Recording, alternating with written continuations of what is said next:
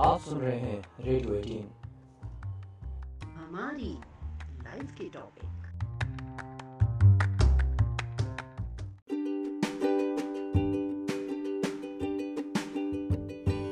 बात जब हो फॉरेन एलियन बॉर मूवी या फिर एंड गेम जैसी मूवीज़ की तो हम फटाफट बिलीव कर लेते हैं कि वो दुनिया को बचा सकते हैं। जिस दिवाली को हम हर साल मनाते हैं, उसके पीछे की ये ग्रैंड एंड इम्पोर्टेंट रामायण की कहानी प्रूव करती है कि हमारे रीति रिवाज, हमारे फेस्टिवल्स हमारे वैल्यूज़ जैसे हैं, वैसे वो क्यों हैं? और ये पवित्र बातें जानना सिर्फ़ क्यूरियोसिटी नहीं, हमारी रिस्पॉन्सिबिलिटी भी मानी जा सकती है। हाय, मैं उमा, आप सभी का थैंक यू करती हूँ, जो मेरे हर एपिसोड को इतनी रेगुलरिटी के साथ सुन रहे हैं। और मैं ये कोशिश कर रही हूँ कि इस सीज़न में मैं आपके सामने रख सकूँ रामायण की पूरी कहानी बिल्कुल छोटे छोटे डोजेज में, ताकि हम एक बार फिर से खुद को याद दिला सके भगवान राम के चरित्र की वो महिमा, जिसे आज के टेंशन भरे एनवायरमेंट में सुनकर उससे सीख लेना और भी ज़रूरी हो गया है। आप मुझे फेसबुक पे फॉलो कर सकते हैं। मेरे फेसबुक पेज का लिंक डिस्क्रिप्शन बॉक्स में दिया हुआ है। लेट मी नो आप किस किस टॉपिक पर सुनना पसंद करेंगे, क्योंकि ये है आपकी लाइफ के टॉपिक पिछले एपिसोड में आपने सुना राम के वनवास के बारे में। जब राम को चौदह साल के लिए वनवास दिया गया तो राजा दशरथ ने सुमंत्र, जो राजा दशरथ के मंत्री थे, उनको कहा कि वे राम, लक्ष्मण और सीता को कुछ दिनों के लिए जंगल में ले जाएँ और फिर उन्हें अयोध्या वापस आने के लिए समझा बुझा कर मना लें। लेकिन राम ने जवाब दिया कि वो अपने कर्तव्य और धार्मिक आचरण पर दृढ़ थे और उन्होंने सुमंत्र को वापस भेज दिया। निराश होकर सुमंत्र अकेले अयोध्या लौट आए और राम से दूर होने के दुख के कारण दशरथ का निधन हो गया। जब राम श्रृंगवेरपुर में गंगा नदी के तट पर पहुँचे तो वहाँ उनकी भेंट निषाद राज से हुई। निषाद राज श्रृंगवेरपुर के राजा थे। उनका नाम गुह था। श्रृंगवेरपुर एक अनोखा गाँव है, जो आज के प्रयागराज शहर से लगभग 40 किलोमीटर दूर स्थित है। श्रृंगवेरपुर ऋषि श्रृंगी की तपोभूमि है। अगर आपको एपिसोड टू याद है तो जैसा मैंने बताया था, वशिष्ठ ने ऋषि श्रृंगी को बुलाया था राजा दशरथ के पुत्र कामेष्टि यज्ञ के लिए। इन्हीं ऋषि श्रृंगी से बना श्रृंगवेरपुर, जिसके राजा थे निषाद राज। चारों ओर हरियाली और एक विशाल नदी वाला श्रृंगवेरपुर धीरे धीरे आज पर्यटकों के बीच लोकप्रिय हो रहा है। निषाद राज मछुआरों के राजा थे और निषाद राज ने ही वनवास काल में राम, सीता तथा लक्ष्मण को अपने नगर में रात्रि विश्राम का आश्रय दिया था। सुबह निषाद राज ने केवट के द्वारा प्रभु श्री राम को गंगा पार कराई। ये एक बेहद ही शांत स्थान है। गंगा नदी को पार करने के बाद राम, सीता और लक्ष्मण पैदल गंगा और यमुना के पवित्र संगम प्रयाग में पहुँचे। वे ऋषि भारद्वाज के धर्म सभा में पहुँचे, जिन्होंने उन्हें जंगल में शांतिपूर्ण प्रवास के लिए प्रयाग से लगभग तीन किलोमीटर दूर चित्रकूट पर्वत के पास के क्षेत्र की तलाश करने के लिए निर्देशित किया। We can't find out everything in today's world through phone, GPS, etc. I wonder कि राम सीता लक्ष्मण ने उस दौरान घने राक्षसों से भरे जंगलों में कैसे इन ऋषियों को ढूंढा होगा? राम सीता और लक्ष्मण ने एक बेड़ा बनाया और उससे यमुना नदी को पार किया। मलयवती नदी चित्रकूट पर्वत की तलहटी में बहती है। लक्ष्मण ने उनके इस निवास के लिए नदी के किनारे एक मामूली सी धर्मशाला बनाई। वहाँ का जीवन शांतिपूर्ण था। महीनों बीत गए और एक दिन राम ध्यान कर रहे थे, जब उन्हें जंगल में अशांति महसूस हुई। पक्षी पेड़ों से उड़कर और जानवर छिपने के लिए दूर भाग रहे थे। लक्ष्मण एक लंबे पेड़ के शीर्ष पर चढ़ गए। ये देखने के लिए कि क्या कारण था इस उथल पुथल का। ये भरत है, लक्ष्मण चिल्लाकर राम के पास गए। भरत एक बड़ी फौज लेकर आ रहा है। भ्राता राम, मुझे शंका है कि वो हमें मारकर अपने सिंहासन को और अधिक सुरक्षित बनाना चाहता है। राम ने बुद्धिमानी से अपना सिर हिला दिया। उन्होंने कहा, भरत एक अच्छा मनुष्य है। वो यहाँ इसलिए आ रहा है क्योंकि हमसे वो प्यार करता है। इसलिए उसने इतनी लंबी यात्रा की है।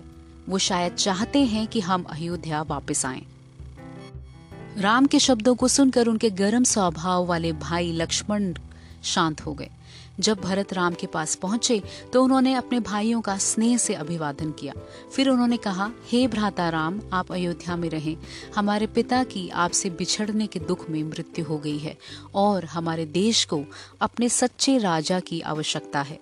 पिता की मृत्यु का समाचार जानकर राम ने स्वयं एक वैदिक विद्वान और अभ्यासी होने के नाते जंगल में ही पिता की मृत्यु से संबंधित सभी निर्धारित अनुष्ठान किए। भरत ने फिर कहा, हे भ्राता राम आपको सिंहासन पर होना चाहिए और आपको राज्य पर शासन करना चाहिए। आप अयोध्या लौट जाइए, मैं आपकी जगह बनवास काटूँगा और यही सही है।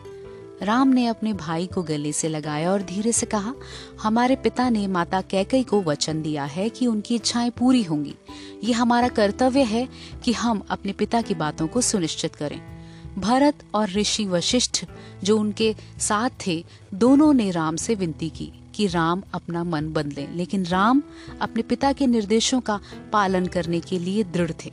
राम के दृढ़ संकल्प को पहले ही समझते हुए, भरत ने महल से आते समय अपने साथ एक स्वर्णिम खड़ाओं की जोड़ी ले ली थी मतलब सोने की चप्पलें। एक क्षण अपने पैर इनमें रखो, भरत ने राम से कहा, राम ने ऐसा ही किया। तो भरत ने श्रद्धा से खड़ाऊ उठाई। भरत ने कहा, ये सोने की खड़ाऊ आपके सिंहासन के पास आपका प्रतिनिधित्व करेंगी। ये सिंहासन वास्तव में आपका है, भ्राताराम। जब तक आप वापस नहीं आते, मैं आपके नाम पर राज्य का शासन करूँगा। लेकिन अगर आप चौदह साल में नहीं लौटते तो मैं खुद को अंतिम संस्कार की चिता में जला दूँगा। फिर भारत ने अपने भाइयों से विदा ली और अयोध्या लौट आए। भरत के चले जाने के बाद राम ने आगे बढ़ने का फैसला किया। तीनों ने जंगल में गहराई से जाना शुरू कर दिया और ऋषि अत्रि के धर्मस्थल का दौरा किया। उनका आशीर्वाद मांगा। अत्रि की पत्नी अनुसुईया ने सीता को उपहार में गहने दिए। जंगल के विभिन्न हिस्सों में कई ऋषि रहते थे। राम, सीता और लक्ष्मण प्रत्येक स्थान पर एक महीने, एक मौसम या एक वर्ष बिताने के लिए जगह जगह घूमते रहते। ऐसे पारगमन के दौरान शांति से दस साल की अवधि बीत गई। इन जंगलों में ऋषि सरभंगा और ऋषि सुतीक्षण के दर्शन करने के बाद वे ऋषि अगस्त से मिलने गए। ऋषि अगस्त ने उनसे कहा, हे hey प्रभु, एक परम मनोहर और पवित्र स्थान है, उसका नाम है पंचवटी। हे प्रभु, आप दंडक वन को, जहाँ पंचवटी है, पवित्र कीजिए और श्रेष्ठ मुनि गौतम जी के कठोर श्राप को हर लीजिए।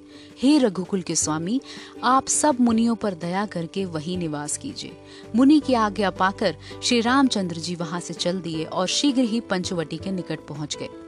वहाँ पर उनकी भेंट गृधराज जटायु से हुई। पंच का अर्थ है पाँच और वट का अर्थ है बरगद। जहाँ पर पाँच बरगद के पेड़ थे, वो जगह थी पंचवटी। जटायु से प्रेम भाव से मिलकर प्रभु श्री रामचंद्र जी गोदावरी के समीप पर्ण कुटी बनाकर रहने लगे। जब से श्री राम जी ने वहाँ निवास किया तब से वहाँ के सारे मुनि सुखी हो गए। उनका डर जाता रहा। पर्वत, वन, नदी और तालाब शोभा से छा गए। वे दिनों दिन अधिक सुहावने मालूम होने लगे। पक्षी और पशुओं के समूह हमेशा आनंदित रहते और भौरे मधुर गुंजार करते हुए शोभा पाते थे।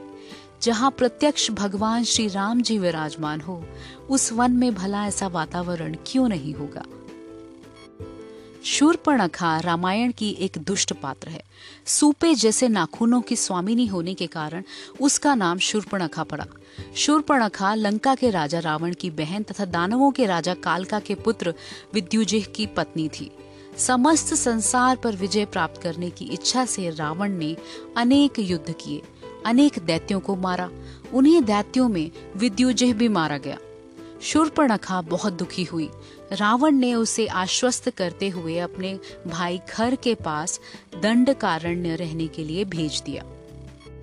वो दंड कारण में रहने लगी और पंचवटी जहाँ राम, सीता और लक्ष्मण ने अपनी कुटिया बनाई थी, ये दंड कारण्य में ही था। शूर्पणखा ने एक दिन राम को जंगल में देखा और वो भगवान राम पर मोहित हो गई। उसने खुद को एक खूबसूरत लड़की में बदल लिया और राम के पास चली गई।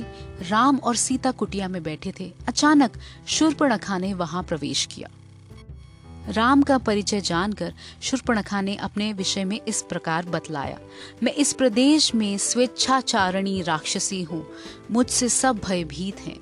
विश्रवा का पुत्र बलवान रावण मेरा भाई है। मैं तुमसे विवाह करना चाहती हूँ। राम ने उसे बतलाया कि उनका विवाह हो चुका है और वो एक पत्नी व्रत का पालन करते हैं। सो शूर्पणखा उनके छोटे भाई लक्ष्मण के पास जा सकती है ये प्रस्ताव लेके। लक्ष्मण ने शूर्पणखा के विवाह प्रस्ताव को अस्वीकार कर उसे फिर से राम के पास भेज दिया। राक्षसी शूर्पणखा ने राम से पुनः विवाह का प्रस्ताव रखते हुए कहा, मैं सीता को अभी खा लेती हूँ। तब मेरी सौतन नहीं रहेगी और हम विवाह कर लेंगे। जब शूर्पणखा सीता को खाने के लिए सीता की ओर झपटी तो राम के आदेशानुसार लक्ष्मण ने उसके नाक और कान काट दिए। वो क्रुद्ध होकर अपने भाई खर के पास गई। खर ने चौदह राक्षसों को राम को मारने के लिए भेजा। क्योंकि अब राक्षसी सुर्पणखा राम, लक्ष्मण और सीता का लहू पीना चाहती थी। पर राम ने उन चौदह राक्षसों को मार डाला तो शूर्पणखा फिर से रोते हुए अपने भाई खर के पास गई। खर ने क्रुद्ध होकर अपने सेनापति भाई दूषण को चौदह हज़ार सैनिकों को तैयार करने का आदेश दिया। सेना तैयार होने पर खर तथा दूषण ने युद्ध के लिए प्रस्थान किया। जब सेना राम के पास आश्रम में पहुँची तो राम ने लक्ष्मण को आदेश दिया कि वो सीता को लेकर किसी दुर्गम पर्वत कंदरा में चले जाएँ, तथा स्वयं युद्ध के लिए आगे तैयार हो गए। मुनि और गंधर्व भी ये युद्ध देखते रह गए। राम ने अकेले होने पर भी शत्रु दल के शस्त्रों को छिन्न भिन्न करना प्रारंभ कर दिया। अनेकों राक्षस प्रभावशाली बाणों से मारे गए। शेष डरकर भाग गए। दूषण, त्रिशिरा तथा अनेक राक्षसों के मारे जाने पर खर स्वयं राम से युद्ध करने गया। युद्धों में राम का धनुष खंडित हो गया। कवच कटकर नीचे गिर गया। तदंतर राम ने महर्षि अगस्त्य का दिया हुआ शत्रुनाशक धनुष धारण किया। इंद्र के दिए अमोघ बाण से राम ने खर को जलाकर नष्ट कर दिया। इस प्रकार केवल तीन मुहूर्त में राम ने खर दूषण, त्रिशिरा तथा चौदह हज़ार राक्षसों को मार डाला। स्वर्ग में देवताओं ने राहत की सांस ली। जिस उद्देश्य के लिए राम को धरती पर लाया गया था, पृथ्वी पर वो जल्द ही पूरा होने वाला था। अगले एपिसोड में हम सुनेंगे के बारे में, उसके महल के बारे में और सीता के हरण के बारे में। लंका के राजा रावण के फैक्ट्स के बारे में सुनकर आप हैरान रह जाएँगे। This is Uma signing off जल्दी ही मिलती हूँ। Bye bye